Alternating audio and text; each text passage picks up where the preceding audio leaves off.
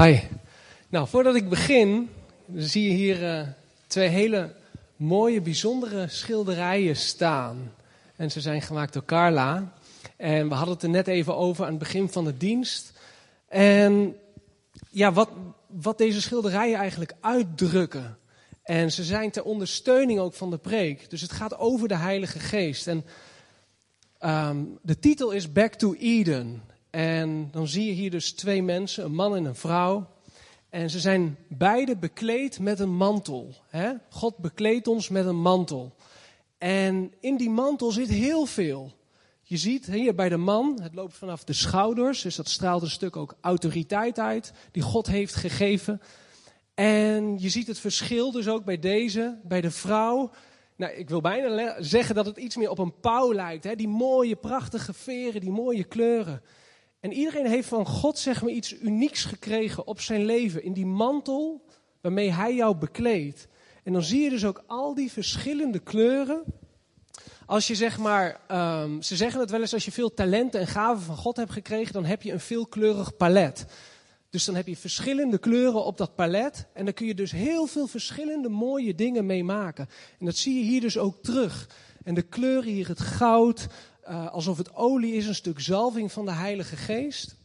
En wat ik ook heel mooi vind, is je ziet hier dat ze een blaadje vast heeft, maar als je het van afstand ziet, zie je het blaadje niet.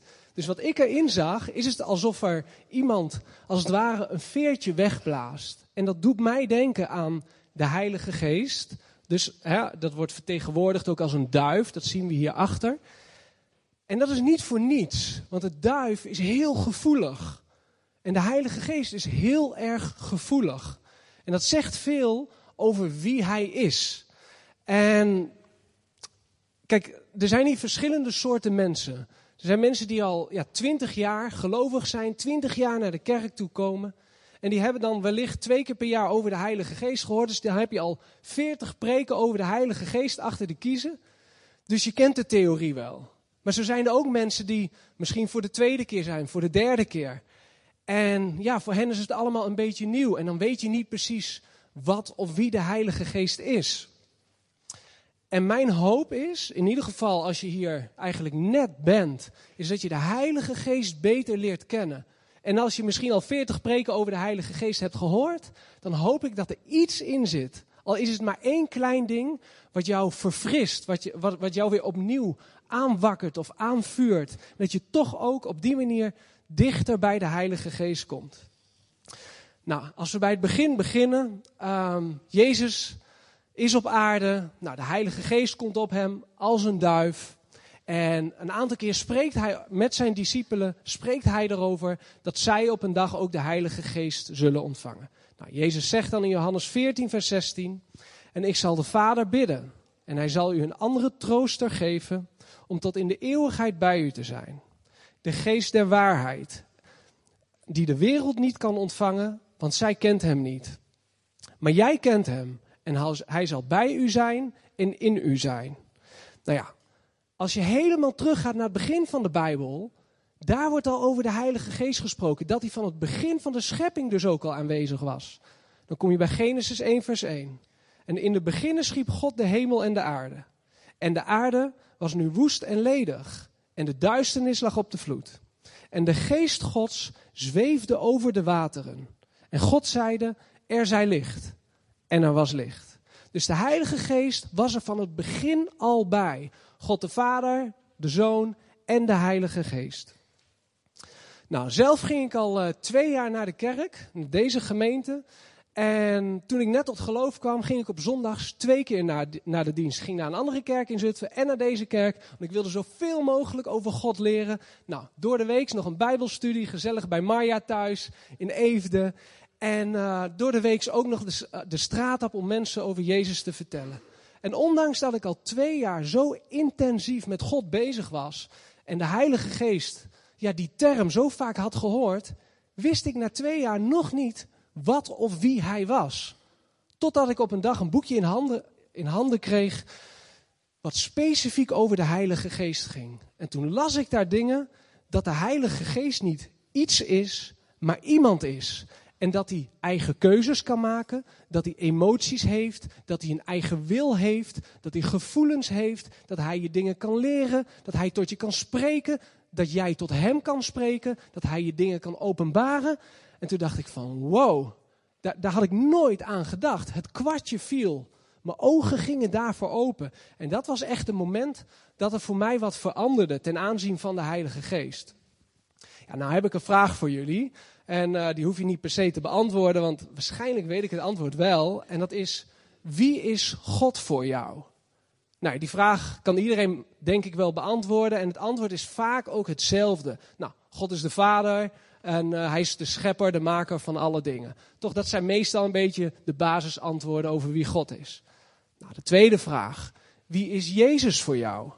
Nou, is vaak ook het antwoord hetzelfde. Hè? Hij is mijn redder, hij is mijn verlosser. En soms wordt er ook nog wel genoemd van, hey, hij is mijn grotere broer. En dan de derde vraag.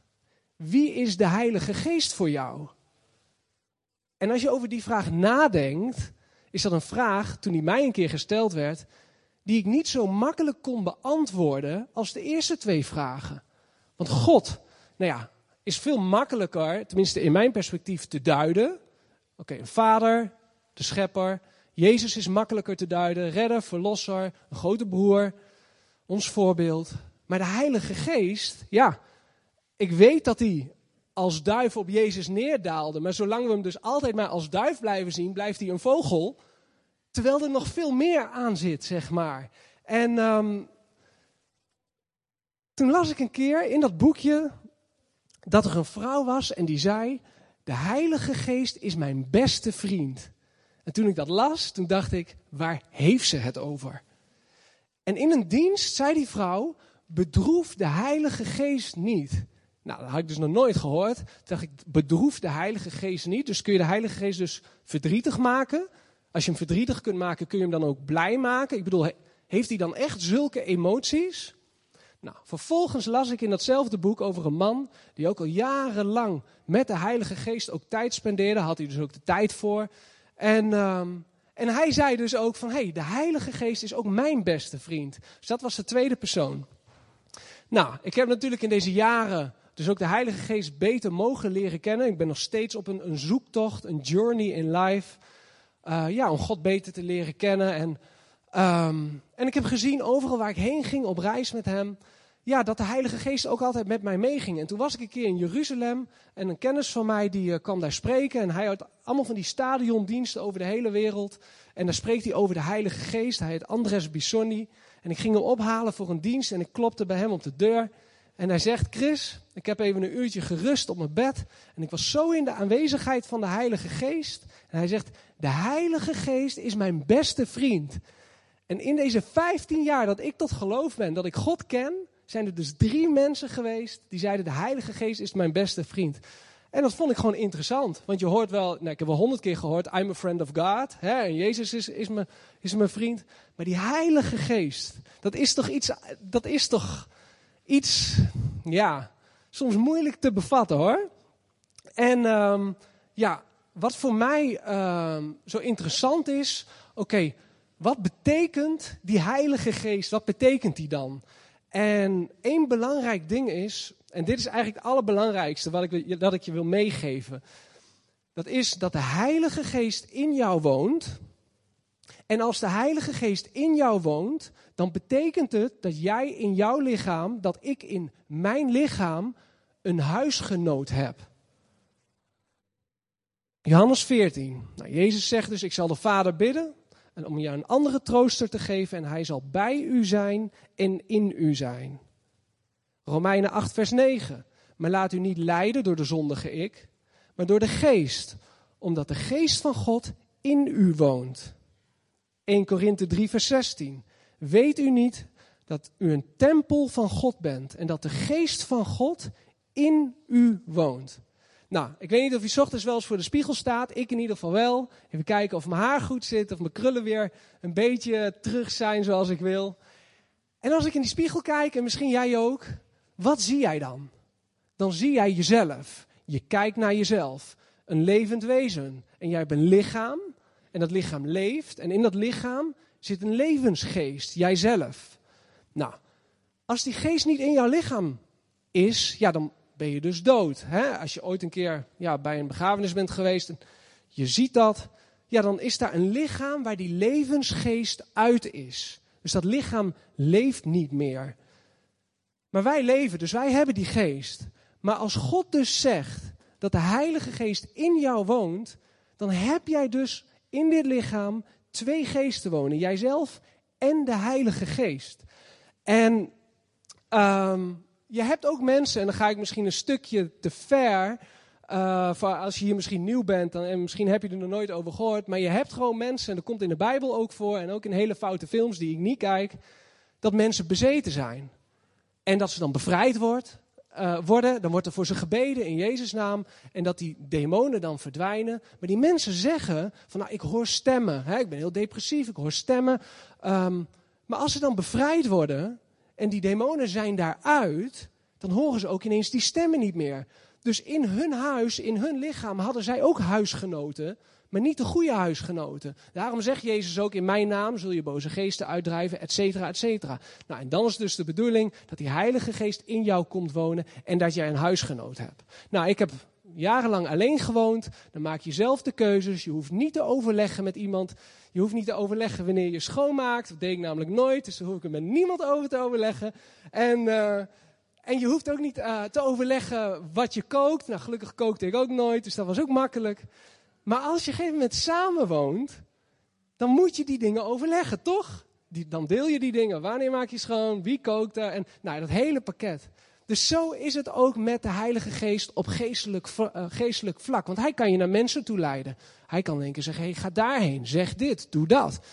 Maar als je verder niet weet, als je die stem van de Heilige Geest ook niet kent, ja, als je iemand niet kent, dan ken je iemand niet. Dus het is de bedoeling dat je hem beter leert kennen. En um, um, wat uh, een belangrijk iets is om te weten, dus de volgende vraag. Um, wie weet het beste wat er in de mens is? Nou kijk, Ger zit er. Hey Ger, toffe gast. En ik ken Ger een klein beetje. Ik weet dat hij altijd vriendelijk is, altijd aardig, dat hij van God houdt. Um, ik weet dat hij een heel bijzonder getuigenis heeft. Maar Ger zelf weet alles wat in hem omgaat. Nou, Gers vrienden, hele goede vrienden, uh, collega's, iedereen weet wel iets over Ger, maar ook Jouw vrienden weten wat over jou. Je man of vrouw kent je natuurlijk een stuk beter. Maar wie weet nou het beste wat er in jou omgaat? Dat ben je natuurlijk zelf. Een dag heeft 24 uur, 86.400 seconden. En in dat tijdsbestek heeft de mens duizenden en duizenden gedachten op één dag. Nou, jij bent zelf degene, jouw geest, die het beste weet wat er allemaal in jou omgaat tot in detail. Nou, wie zou er dan het beste weten wat er in God omgaat? De Heilige Geest. In 1 Corinthians 2, vers 10 staat: Want de Geest doorzoekt alle dingen, zelfs de diepten Gods. Wie weet wat er in de mens omgaat, dan alleen zijn eigen geest. Zo weet ook niemand wat er in God omgaat, dan alleen Gods eigen geest. Dus de Heilige Geest weet alles van God. Ik weet niet hoeveel jaar je al bijbelstudies doet en bidt en doet en naar kerkdiensten gaat. En dat doe je natuurlijk om God beter te leren kennen. Maar de Heilige Geest, alles wat jij wil weten over God, weet de Heilige Geest al lang, want hij was er van het begin. Hij is die geest van God, die alles over God weet. Van het begin tot het einde. Hij weet alles over de toekomst. Als die Heilige Geest, die alles weet, in jou woont, besef je, beseffen we dan wel wie het is wie in jou woont. En hoe rijk de Heilige Geest is die in jou woont. En wat dat allemaal betekent. Nou, de Heilige Geest, die wordt ook de geest der waarheid genoemd. Hij leidt je naar de waarheid, zegt Jezus. Nou, welke waarheid leidt, jou, leidt hij jou heen? De waarheid dat Jezus de waarheid is. De weg, de waarheid en het leven. En niemand komt tot de Vader dan door hem. En er zijn heel veel mensen in het leven op zoek uh, ze bestuderen alle soorten religies en stromingen en allemaal uh, googelen. Je kunt alles bedenken van elke religie en stroming wat je wil. En ze zijn op zoek naar de waarheid. Ze zijn op zoek naar vrede. Ze zijn op zoek naar rust. En daarin zie je heel veel mooie getuigenissen dat de Heilige Geest hen daardoorheen leidt naar de waarheid. En ik moet natuurlijk denken aan het getuigenis van Samira, die al die verschillende religies bestudeerde, van boeddhisme tot hindoeïsme tot het New Age, noem maar op, alle soorten religies. Geen moment zie je door de boom het bos niet meer. Maar dan was er steeds die stem die haar leidde tot Jezus, die haar leidde naar de Bijbel. En ik weet nog goed, ik heb een uh, goede vriend in het buitenland zitten. En ik leerde hem kennen nadat hij tot geloof kwam. En hij zegt, uh, ik had verder helemaal niks, sowieso niet met christendom, want het was geen christelijk land waar hij woonde. En hij zegt, ik had ook geen Bijbel. Hij zegt, maar ik was heel depressief in het leven. En ik zag het allemaal niet meer zitten. En hij zegt, ik riep een keer tot God. En nadat ik dat gedaan had, was er een stem. En die stem begon steeds tot mij te spreken. Die stem leerde mij dat er goed was, dat er kwaad was, dat er licht was, dat er duisternis was. Maar hij wist niet, hè, hij wist niet wat die duisternis, hoe dat precies heette. Hij wist nog niet hoe dat licht heette. Hij zegt, maar ik leerde allemaal lessen over God en over het leven. En hij zegt, ik lag een keer op de bank en hij lag helemaal voor pampus. Vorige avond was hij uit geweest. En de tv stond aan en hij lag moe op de bank. En er kwam een programma op. Mary, the Mother of Jesus. En hij dacht, nou, daar heb ik geen zin in. Want ik zei al, hij woont niet in een christelijk land. Ze hebben daar echt een andere religie. En hij lachte en hij dacht, oh man, ik pak die afstandsbediening. Daar heb ik geen zin in. Maar hij was zo moe, hij zegt, laat me hangen. En een gegeven moment, nou, eerst over, ging het over Maria en toen ging het over Jezus. En Jezus begon te praten, te leren. Al die mooie dingen die we weten, begon hij te delen. En toen zei hij, hij zegt, vertelde hij mij, hij zegt, al die dingen die die stem mij geleerd had, waren precies dezelfde dingen die Jezus leerde. En hij zegt, toen viel het kwartje. Toen gingen mijn ogen open. En zo was hij dus ook op die manier door de Heilige Geest bij Jezus gebracht. En kijk, we hebben hier natuurlijk heel veel mensen zitten. En als ik hier zou vragen, heeft iemand een getuigenis? Nou, dan staat uh, bijna iedereen op. En zo zie je dus ook in de praktijk, dat ook hier in Zutphen, dat er zoveel mensen die leiding van Gods geest hebben ervaren en tot de waarheid zijn gekomen. En um, de Heilige Geest staat ook heel duidelijk hier beschreven. Hij, dat hij, staat dat hij je kan leiden. In Romeinen 8, vers 14. Allen die zich laten leiden door de Heilige Geest zijn kinderen van God.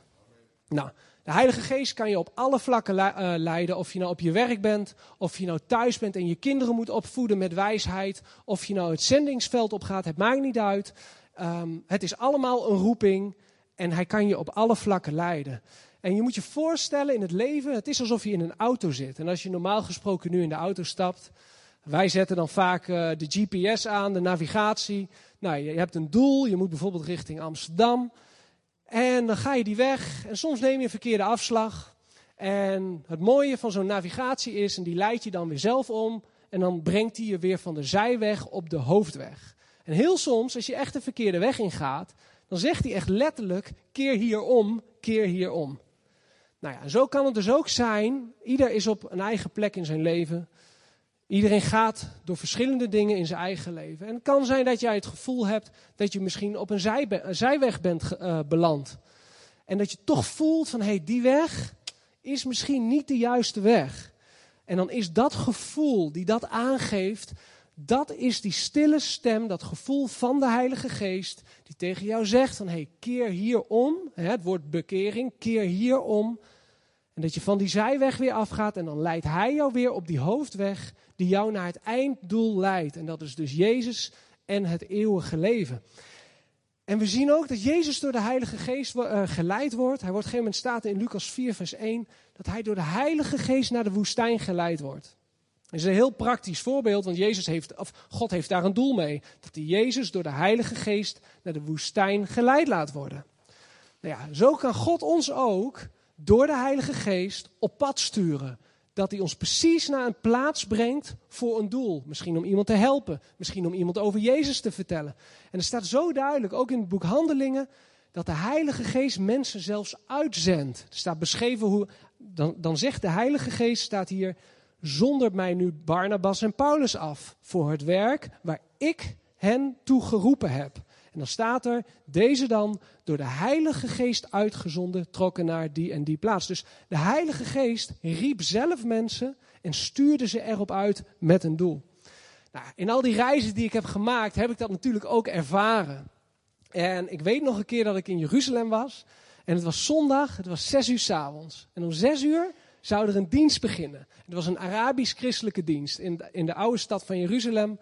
Dus ik denk, oké, daar ga ik naartoe. En ik sta voor die deur, echt om de deur binnen te gaan. En toen was daar die hele zachte stem, die in mijn binnenste sprak en die zei, ga naar de klaagmuur.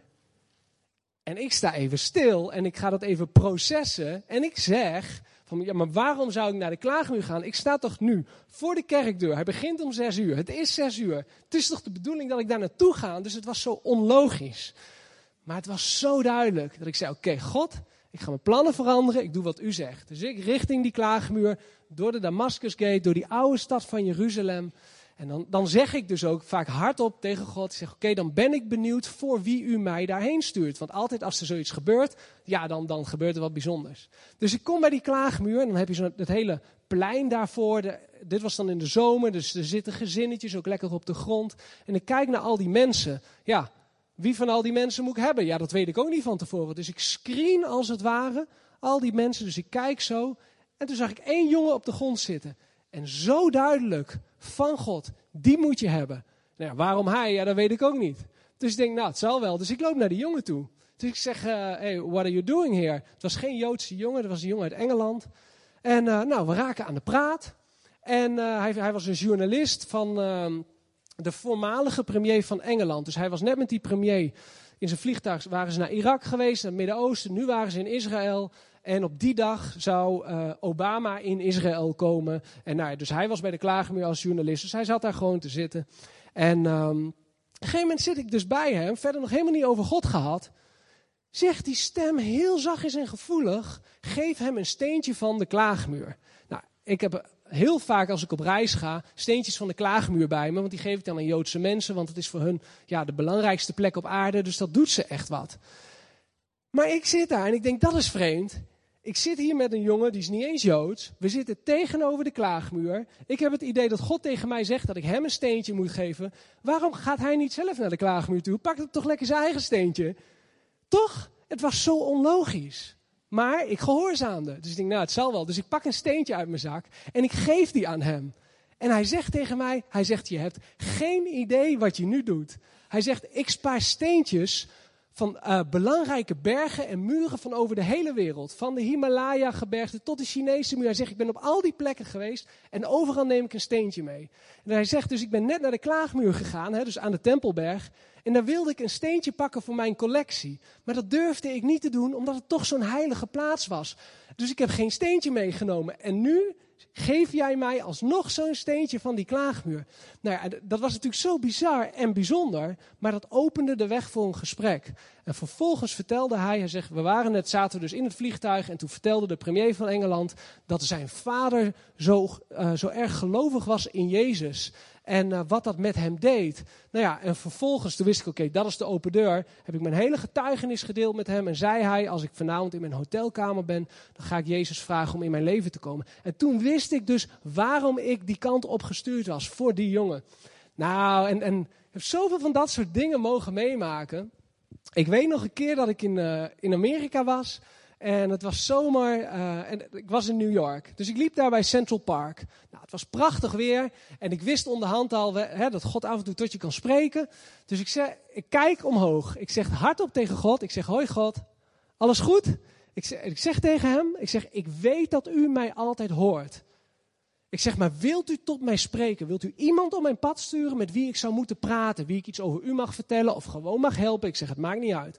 Ik zeg maar, ik hoef geen stem uit de hemel te horen. Ik hoef geen bliksem uit de hemel te zien als een teken. Maar leid mij gewoon door uw Heilige Geest naar de persoon waar ik heen moet gaan. En leid mij op basis van gevoel. Dus als ik gewoon het gevoel heb, ga daarheen of daarheen, dan volg ik gewoon dat gevoel. Want dat is wel makkelijk. Dan hoef je niet op een of andere stem te wachten, wat soms toch wat lastiger is. En uh, dus ik zeg, nou, we zullen wel zien wat er gebeurt. Dus op een gegeven moment had ik het gevoel door Fifth Avenue te lopen. Ik zeg, nou prima, loop ik daar langs. Nou, richting Times Square, van Times Square naar Bryant's Park. Ik denk, nou, het zal me wel. Dat was mijn gevoel. Ik denk, misschien is dat wel het gevoel van God. Nou, ik kom bij Bryant's Park, dus dat is een, groot grasveld. En er staan nou misschien wel 200 tafeltjes omheen. Dus ik kijk naar al die tafeltjes. Ik denk, nou, leuk. En bij één tafeltje had ik het gevoel, daar moet ik zitten. Ik, oké, volg ik dat gevoel. Ik ga daar zitten, ik kijk naar alle mensen. Allemaal Amerikanen, New Yorkers, heel veel Joden. Nou, vond ik natuurlijk leuk. Ik kwam net uit Israël. Dus ik aanschouw al die mensen. En in één keer loopt er nog een Joodse man langs. En in één keer zo duidelijk van binnen spreekt die man aan. Waarom weet ik niet. Ik denk, nou, doe ik het. Hè? Als die stem dat dan zegt, doe ik dat. Dus ik loop naar die man toe. Dus ik zeg tegen hem, are you Jewish? Ben je Joods? Hij zegt, ja, ik ben Joods. En toen kwam dus het punt, oké, wat moet ik zeggen? Wat, hè? En ik wilde alleen zeggen wat ik dacht dat God tegen mij zei. Dus ik wilde die leiding volgen. En ik had het gevoel dat ik iets tegen hem moet zeggen wat ik niet logisch vond. Maar ik dacht, oké, als ik dat moet zeggen, doe ik het toch. Wederom pakte ik een steentje van uh, de klaagmuur. God zei niet tegen mij, pak het steentje van, van de klaagmuur, geef het aan hem. Dat was mijn eigen gedeelte. Ik pakte dat steentje en ik zei tegen hem, van, hey, are you Jewish? Hij zegt ja. Ik zeg, ik heb het gevoel dat ik tegen jou moet zeggen. Dat jij je koffers moet pakken. Dat jij van Amerika naar Israël moet verhuizen. Naar jouw beloofde land. Naar jouw hoofdstad Jeruzalem. Nou, hij gaat naast me zitten, we raken aan de praat. Hij zegt, dit is zo bijzonder. In de laatste periode heb ik gebeden, God, wanneer moet ik van New York naar Israël verhuizen? En nu kom jij op mijn pad, een wildvreemde, geef mij een steentje van Jeruzalem en zegt dat het nu tijd is om van Amerika naar naar uh, Israël te verhuizen. En ik was natuurlijk net zo versteld als hij. En toen hebben we weer gezien dat God je zo bijzonder kan leiden. En weet je, dus in, in al die reizen die ik heb gemaakt, heb ik die Heilige Geest beetje bij beetje beter mogen leren kennen. Ook als trooster, als er momenten waren dat je alleen was en een beetje down was. Weet je, al die verschillende facetten van de Heilige Geest. En um, kijk, dit heeft natuurlijk betrekking op zending. Zoals ik net al zei, um, God heeft verschillende roepingen. En het uh, op het podium staan en worship leiden, of spreken, of een zendeling zijn, of het zorgen voor jouw kinderen, dat je Gods kinderen mag opvoeden, um, of uh, het dagelijkse werk doet, waar je gewoon onder de collega's bent en uh, een stukje van de rust van Jezus mag laten zien. Al die roepingen zijn allemaal even belangrijk en op al die verschillende plekken, ja, kan de Heilige Geest jou gebruiken. Um, een ander facet, wat ook wel ja, interessant is, is dat. Uh, ik weet niet of je van Bijbellezen houdt, maar soms is het, uh, kan het boek gewoon zo ongelooflijk saai zijn. Maar soms kan het heel avontuurlijk en, en inspirerend zijn. En uh, de ene leest veel, de andere leest weinig. Kan bij sommige mensen met tijd te maken hebben. En, maar de andere leest misschien omdat ze het boek echt saai vinden. En als het zo is, dan maakt het helemaal niet uit. Maar dan heb ik wel één tip voor je, als je dan gaat lezen. Vraag de Heilige Geest om jouw dingen te openbaren. Want als je de Bijbel leest met jouw Heilige Geest, met de Heilige Geest, dan kan het meest saaie boek, bij wijze van heel veel mensen die niet geloven, is het saaiste boek wat er bestaat, kan het meest saaie boek het meest exciting en inspirerende en avontuurlijke boek worden die er maar bestaat. En de, Bijbel spreekt heel duidelijk dat de Heilige Geest jou onderricht en dat Hij je dingen leert. En um, ja, dus, dus dat is gewoon een kleine tip, zeg maar, als jij in die situatie zou zitten. En um, wat ook een belangrijk punt is, is de staat van de Heilige Geest. Als die komt, dan zal je de wereld overtuigen van zonde, van gerechtigheid, van oordeel. En er is één facetje wat ik even wil aanstippen. Is dat de Heilige Geest je overtuigt, ook van gerechtigheid. En we gaan allemaal door het leven. Um, en iedereen is wel eens iets ongerechtigs aangedaan. Iemand heeft je wel eens pijn gedaan of verdriet. En iedereen heeft ook wel eens iemand anders wat aangedaan. Wat misschien niet de bedoeling was, bewust of onbewust. Het is anders alsof, alsof er zeg maar sneeuw ligt op aarde. En je loopt eroverheen en je laat geen sporen achter. Dat kan niet. Het leven laat sporen achter, bewust of onbewust. Nou, op dat gebied komt het woord vergeving. Komt de hoek omkijken. Hoe belangrijk vergeving is. En wat ik in ieder geval heb geleerd is, toen ik net tot geloof kwam, vroeg ik van zijn er mensen die ik moet vergeven? Zijn er mensen die ik om vergeving moet vragen omdat ik zelf misschien iets heb gedaan wat niet goed was? Of zijn er mensen die je vergeving moet geven? Dat is net zo belangrijk. En toen ik dat deed, kwamen er allemaal situaties in mijn gedachten. Situaties die ik zelfs vergeten was. Ik dacht van ja, dat maakt niet uit, laat maar zitten. Want als jij een keer niet aardig geweest bent tegen iemand, dan kan het best spannend zijn als je weer naar die persoon moet toestappen. En er kwam steeds één situatie in mijn gedachten. Het is al twintig jaar geleden had ik, was ik niet zo aardig geweest tegen een jongen hier in Zutphen. En dan had ik iets gedaan wat echt gewoon, nou kon gewoon niet. Dus hij was boos op mij en heel terecht. En, ehm, maar dat heb ik maar laten lopen, laten lopen. Maar toen ik dus vroeg van zijn er mensen die ik moet vergeven, kwam steeds die jongen in mijn gedachten. En daar zat ik niet op te wachten. En um, dus toen zei ik, oké, als ik hem tegenkom, dan ga ik hem om vergeving vragen. En toen, ik liep in Zutphen en toen kwam ik hem tegen. Ik denk, nou, laat maar zitten. Dus ik heb het niet gedaan. En nou ja, ging weer een paar maanden overheen. En toen zat ik bij Talamini een ijsje te eten met, uh, met Ina en Jemmel, uh, twee vrienden.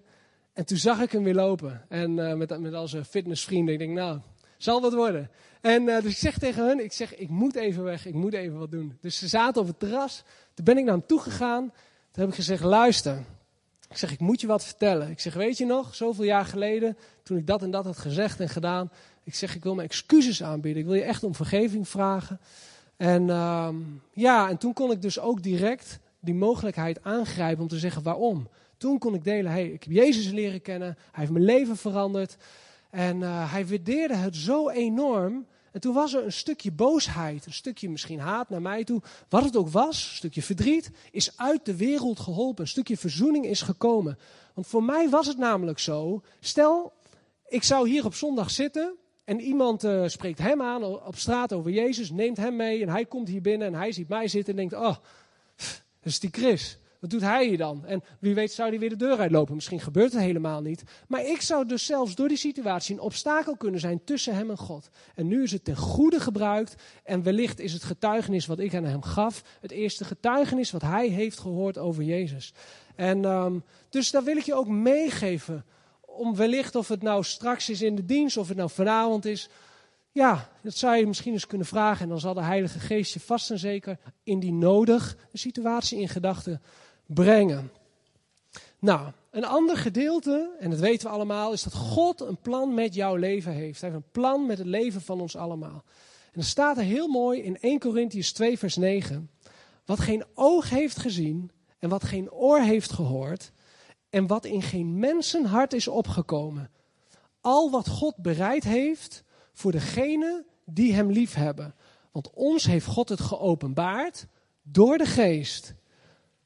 Dus de Heilige Geest weet precies welk plan God met jouw leven heeft. En dat heeft hij dus geopenbaard.